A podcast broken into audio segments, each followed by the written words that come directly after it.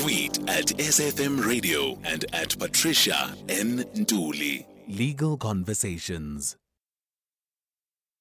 Let's welcome our first A team guest, uh, who is uh, Johann Preiss, who's uh, from the Consolidated Employers Organization. He is uh, the National Collective Bargaining Coordinator for this organization.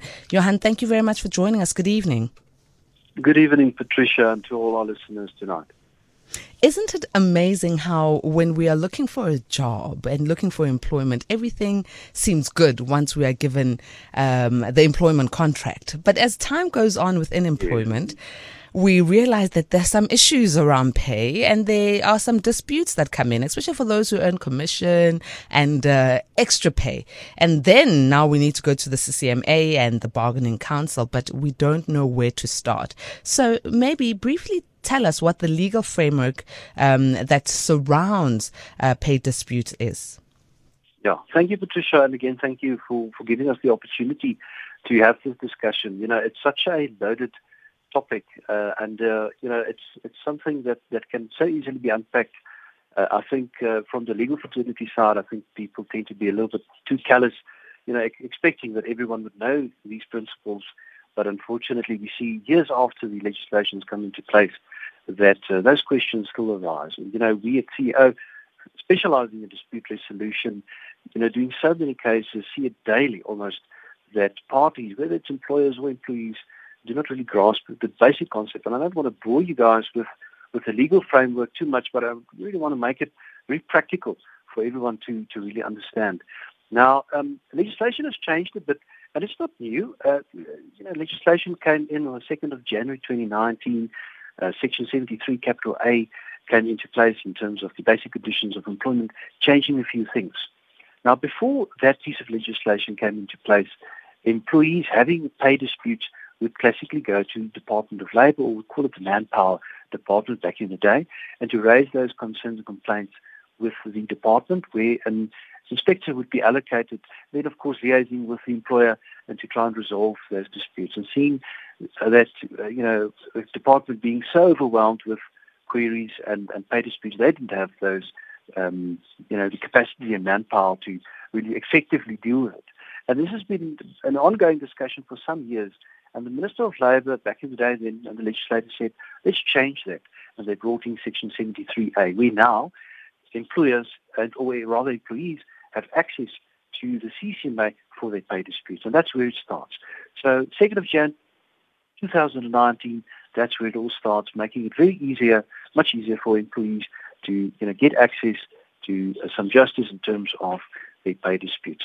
And sometimes, of course, not only the CCMA is involved, if you are an employee that works a, at an employer that is organized through a bargaining council, then of course then that bargaining council would have the jurisdiction to deal with that pay dispute in form of a compliance dispute. But it's what's very interesting, Patricia, is that the sets of legislation are a bit different. The Section 33 capital A of the Labour Relations Act is really into place in terms of enforcing a collective agreement regarding wages, working conditions, benefits, contributions, and, you know, there's a, there's a whole uh, array of lists of things uh, that can be enforced in terms of, of, of that piece of legislation. Going back to Section 33A, it's very important to note that there is an earnings threshold in terms of the basic condition of employment, which is currently 211,596,000 rand and 30 cents, um, which allows you then, if you're below the threshold, you may refer the 73A dispute to the CCMA. Above that, your normal remedies still apply, whether it's magistrate court, small claims court, or high court at the end of the day. But I think for the majority employers, their employees then below the threshold, you would have access then to the CCMA, which of course is wonderful. The matter gets set down, and the commissioner then adjudicates the matter. And it's really, uh, it's actually, you know, having done so many of these disputes, Patricia, it's it's actually such an easy thing to do uh, for, for for the parties because either employer, you say yes, I have to pay, or I don't have to pay. If you say I have to pay, well, then of course you agree with the, with the amount or not. If you say I don't have to pay, then of course you have to argue that either I have paid or I don't have to pay because the person is not an employee. Often there's a couple of things that you can then argue in terms of of, of, of that. But uh, what is very important is that, of course, that the CCMA can, can deal uh, this uh, for you um, as an employee. Uh, I think what is very important is that there's a few legalities to, the, to, to, to, the, to, to this point, especially the burden of proof. It remains with the employee to prove that the employer owes him that money. Now, practically, that's very important, difficult, won't you think? Because the employer has all the records, have all the timesheets, have the payroll, and it lies with the employer really practically then to say, you know what, despite you employee having the burden of proof, you know, the employer has to come to the table in some form of manner to try and then either agree or disagree in terms of the, of the dispute. Um, and then, of course, hopefully people can have a settlement agreement um, and there's a few things that parties need to really look at when they enter into a settlement agreement. I've seen so many times that um, parties have a settlement agreement and there's pieces left out in the settlement agreement, making it a very poor settlement agreement. And it's very important that you have very concise, unambiguous terms and conditions to the settlement agreement in terms of what type of statutory payment is to be agreed upon, the period, the amount or the quantum, and then payment by when. And it sounds very obvious, but sometimes even with the commissioner's assistance, parties tend to leave out one or two or even more of those elements in terms of a settlement. Then at the end of the day, walking out, having a poor settlement that you then can't enforce. Then, of course, the next question is if settlement is not an option and parties cannot have a meeting of minds, what is the next step? Well, it's really the litigation process, whether it's at CCMA or at the bargaining council. There's a very fancy Latin term, the audi alteram partem rule, that says that each party's version needs to be heard. The commissioner then makes a decision. And that becomes really an order of court. There's a compliance order, and that order then can be made an order of court that is, of course, enforceable through the normal uh, legal processes at the end of the day. But it's very interesting. When I did a comparative study between the two sets of, and it may be boring for some of you, but I think practically very important there are some differences between the 73A basic conditions of employment dispute versus the Section 33A Labour Relations Act dispute, where, for example, in terms of the CCMA rules, if you look at, uh, I think it's Rule uh, 17.3c, the CCMA rules that's been promulgated, that um, you cannot object to the Section 73A disputes. And what does that mean? An objection filed is that you deal with the conciliation and the arbitration processes separately on separate dates. The CCMA rules do not allow for that. However, when we look at the bargaining councils, there's about 48 bargaining councils in South Africa, whether it's national, provincial, uh, local government, regional, etc., that um, have different of rules, and some of them adopt CCMA rules for their adjudication, dispute resolution processes, and others have their own. That um, normally you would be able to object to a Section 33A Labour Relations Act dispute that, of course, lengthens the, the, the matter at the end of the day. And it's always the prerogative, fairly self CCMA, to adjudicate and dispose of matters as quickly as possible uh, to ensure that, well, justice is done. Justice delayed, of course, is justice denied. And that's really the, um, the idea behind the CCMA, roping in the Department of Labour, the old manpower department's uh, function to deal with these things. And I think since uh, 2019, uh, um, and where this legislation has changed, I must say I think the CCMA has done very well in terms of uh, dispersing with these disputes and really, you know, getting down to all those arrears disputes at the end of the day. Um, a very another very interesting thing is, of course, that legislation that uh, comes into place and being gazetted is not retrospective of nature. What does that mean is that if something comes into place, it cannot run backwards in, uh, into the past. So what that means is that if you have a dispute as an employee before the 2nd of January 2019 and below the threshold, you still proceed with the classic route of compliance uh, with your complaint to the Department of Labour, where inspector is allocated. And all pay disputes, then of course from 2 January 2019, goes to CCMA. Further interestingly more, did you know that statutory money claim disputes does not generally prescribe. There's been some contradictory legislation behind this fact. But generally speaking, um, if you have an award regarding statutory money that uh, your claim would never prescribe, uh, despite, of course, the fact that the law prescription talks about three years, and that's also about you know social justice and balancing at the, uh, you know those uh, those uh, justices between the parties at the end of the day.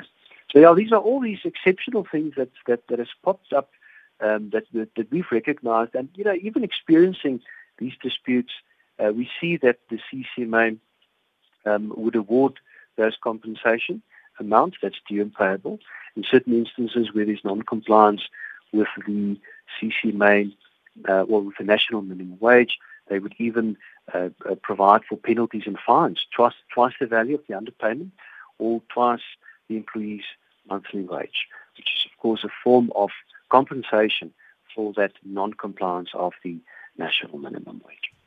Johann, you know, you've given us such a lot of information, and I think it's very vital for all of us as uh, South Africans to understand how the CCMA works. And it's a good thing that you've also given us insight that, you know, since this new legislation, there's been a great turnaround time and outcomes of cases that are brought to the bargaining uh, council, especially when it comes to pay disputes. Let me open up for our A teamers uh, to ask questions or give comments on 011 714 2006. Alternatively, they can also WhatsApp A-teamers on 0614 104 107. There's a WhatsApp voice note. Let's listen to it. Uh, Patricia, can you ask your guest there why always when you are you are being employed the company or the employer will tell you about the basic salary and then the incentives are out of bargaining council. Why is bargaining council allowing that to happen? Because they must they are the ones who are supposed to set the scale of how much the drivers must be paid and what must be paid and they must follow up on those things that if the companies are following those things that they were supposed to follow. Thank you for that question, A-teamer. Johann, can you please weigh in? Why do does the bargaining council not come in when it comes to incentives and the like? Yes. Uh, Patricia, you know, this is such an important question, and I'm glad the, the listener asked this. Through, throughout all the, you know, CEOs with five different bargaining councils, among others the Road Freight Bargaining Council, which is also mentioned, I think, by the, the, uh, the listener. Um, and I think the challenge that all councils sit with is compliance and enforcement of their collective agreements that have been negotiated at council level, being products of centralized bargaining. Having agents, or let's call them inspectors, uh, nationwide uh, to, to, to do um, random inspections and regular inspections, of course, with employers that are registered. There are, of course, those employers under the radar um, that, that would try and avoid the, uh, the, the radar of, of the bargaining councils, and that is then the job of the agents to, to um, identify them and discover them. But also, that policing also lies with, uh, with, the, with the community, whether it's the employer or the employee, then to report that issue or even just you know, raise it as a pay query. Sometimes you know these things can be so easily dispersed of um, you know, let, and let's start plant level. If this employee has a pay query or he doesn't understand the rate of pay or the benefits or contributions that's paid or deducted, you know, before going, you know, and making a mortar of it, it's very good that you have a good line of communication, firstly with your employer, to raise a pay query or a grievance in terms of the internal process.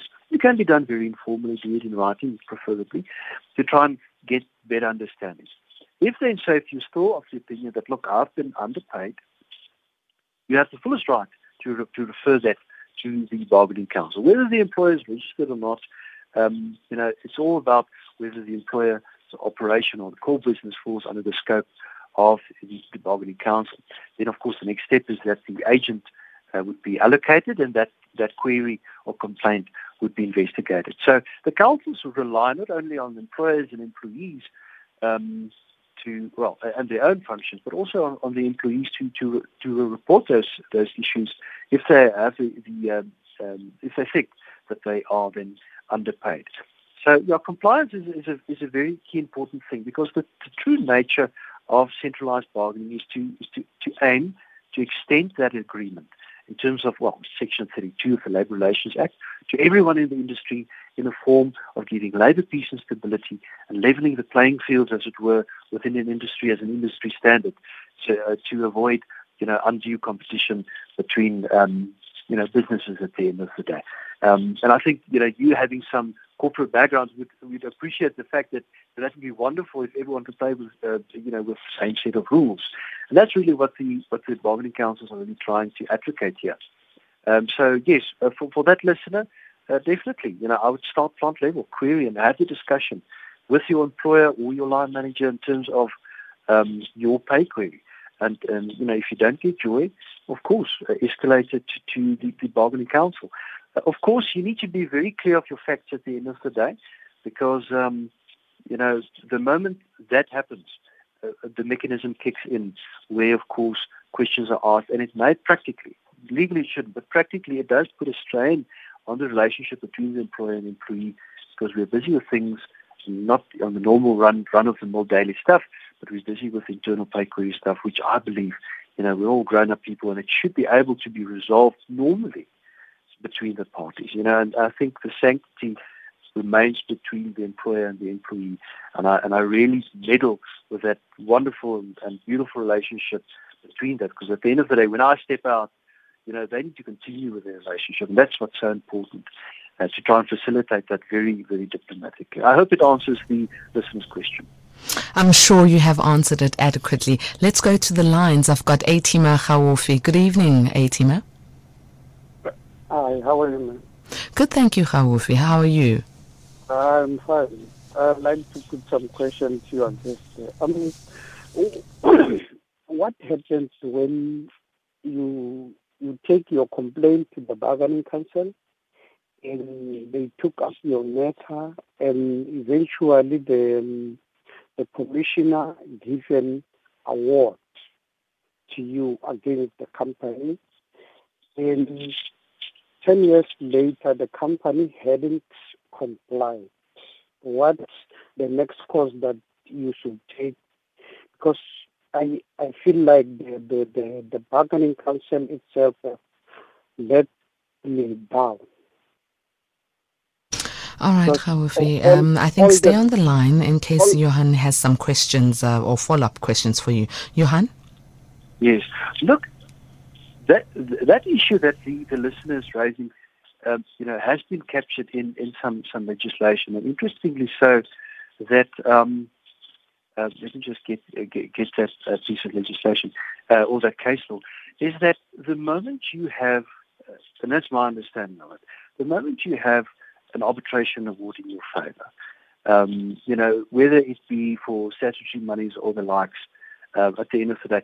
That my understanding is that that arbitration award is not subject to the law of prescription, and that is still able to be enforceable. Of course, practically, let's be honest, you know, the longer you take to enforce your award, no one can, can, can force you to exercise your right in terms of a debt that may be due and payable. And now I'm just talking about compensation. Reinstatement as part and parcel of such an award is a different kettle of fish altogether. But, you know, the company might not be in operation anymore. Um, you know, they might have changed offices. So the longer you take to exercise your right, that is not subject to prescription, uh, the practically the more difficult it may become to, to be able to, to, to get your remedy out of that award. And of course, the question is always then 10 years further down the line, trying to enforce that order in terms of Section 143 of the LRA, you know, the CCMA always tends to, the councils always tend to ask, you know, how serious are you really with, with this matter if you come now 10 years later with this type of application? And there's a lot of practical, uh, uh, you know, hurdles to overcome these uh, type of things. Um, but yeah, theoretically, the legislative framework allows you to say, yeah, 10 years later, I want to enforce this now. Um, but practically, it, it, does it does make it difficult, especially in today's economic climate, where there's so much uncertainty. You know, we've you know especially be involved in, in, in industry level disputes and, and, big companies retrenching left, right, and centre. Companies are really taking strain in, in certain industries that have been retracting for years now. You know, the straw that's breaking the camel's back has been COVID for the last year or two. Um, where, yes, 10 years down the line, you might have an order or an arbitration award that is, you know, uh, they call it an empty award because the company that you want to enforce it on is no more. And then, of course, the question is, yes, can you chase down maybe the directors or the shareholders? You know, theoretically, maybe so. But again, I think practically, more and more difficult. So, you know, the ideally so is that the moment you obtain your arbitration award, if it's in your favor as an employee, to try and enforce it. On our side, of course, representing employers usually, those are the type of arguments that, that, that, that we would have countering those type of applications. Because um, at the end of the day, law prescription and certain other legislative frameworks allows for some finality and, and surety after a certain period. Now that's really the idea of law prescription. But yeah, there's been some contradictory case law to that effect. Um, but yeah, I think there's, there's one specific case um, that I've actually read upon. And if we look at uh, Cellucity versus CWU on behalf of Peters, it's a 2015 case that came out on the 16th of November 2015, when in Cellucity, uh, Judge Rabkin-Naicker, you know, uh, she's, you know, you know, that judge is almost like a, um, I think, a star in the uh, Labour fraternity, uh, dismissed an employer's application for declarator uh, to the effect that an award made in favour of the employee has prescribed, then holding that the Prescription Act is not applicable on arbitration awards made in terms of the LI. And that's, that's 2015, that's quite old. Um, but yeah, I've, we've had matters where an applicant comes and says, look, I know my employer possibly you know, owes me money in 2018, where then I would say to the employer, look, legally it has to go to the Department of Labour. But practically, you know, if you really want to be honest and fair and avoiding the inevitable, uh, and I think Julie, you said so well, goodness and grace lead to the uh, to the great heights of success. Employer, you're there. Let's step out of the legal uh, um, framework. Let's be practical, pragmatic. Let's nip this in the bud. Let's resolve it now. So you, you get different employers. Certain employers say, look, look, let's follow the legal process. Other employers say, look, we have an opportunity. Let's resolve it now. Um, it depends on the type of uh, client you have and the willingness of the applicant party and, and the, the commissioner facilitating it. Well, Johann, let's hear uh, if uh, Khaufi is feeling any better after your response. Khaufi? Um, yeah, I, I do understand what, what you say, but uh, in my case, the the company, the only thing that has changed is the name, but the company is still there, the director is still there, and what what what surprises me all the time when I I go to the to the bargaining council, they will always say uh, they change the compliance order. And when after changing the compliance order, they will send the the second compliance order to the company, and the company will willingly not respond. in after some years, again, when you go there, uh, the commissioner or the agent that is she's helping you, she will tell you that the company hasn't complied, and you will also reissue the compliance order in your presence. Mm. You know, Khaufi, my suggestion is that uh, you perhaps take this particular issue um, offline with Johann, and uh, I'm sure and very confident that Johann will be able to assist you. Um, sorry about what you've been facing, A-Teamer, but I'm sure you will win. Just keep up the good spirit. Let's go to voice notes. Good evening to you, Patricia, and your guest. I've got a question to your guest, Patricia. I wanted to know if the bargaining council have got a basic salary. If so, how much is it? And why is it not that the bargaining the, the employer doesn't want to pay us the incentives or the kilometer because we are just getting the basic salary as a salary at the end of the month. That is 10,066 10, uh, rand. I don't know how much are we supposed to get.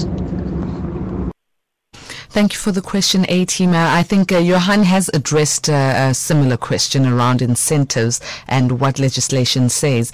However, if you, I'm sure Johann will give us his contact details and you'll be able to be in touch with his office. Johann, as we close off, uh, perhaps uh, give us your contact details because it seems there's a lot of messages from A teamers who have some pay dispute questions and struggles. How can they get in touch with you so that they'll be able to get assistance? Yeah.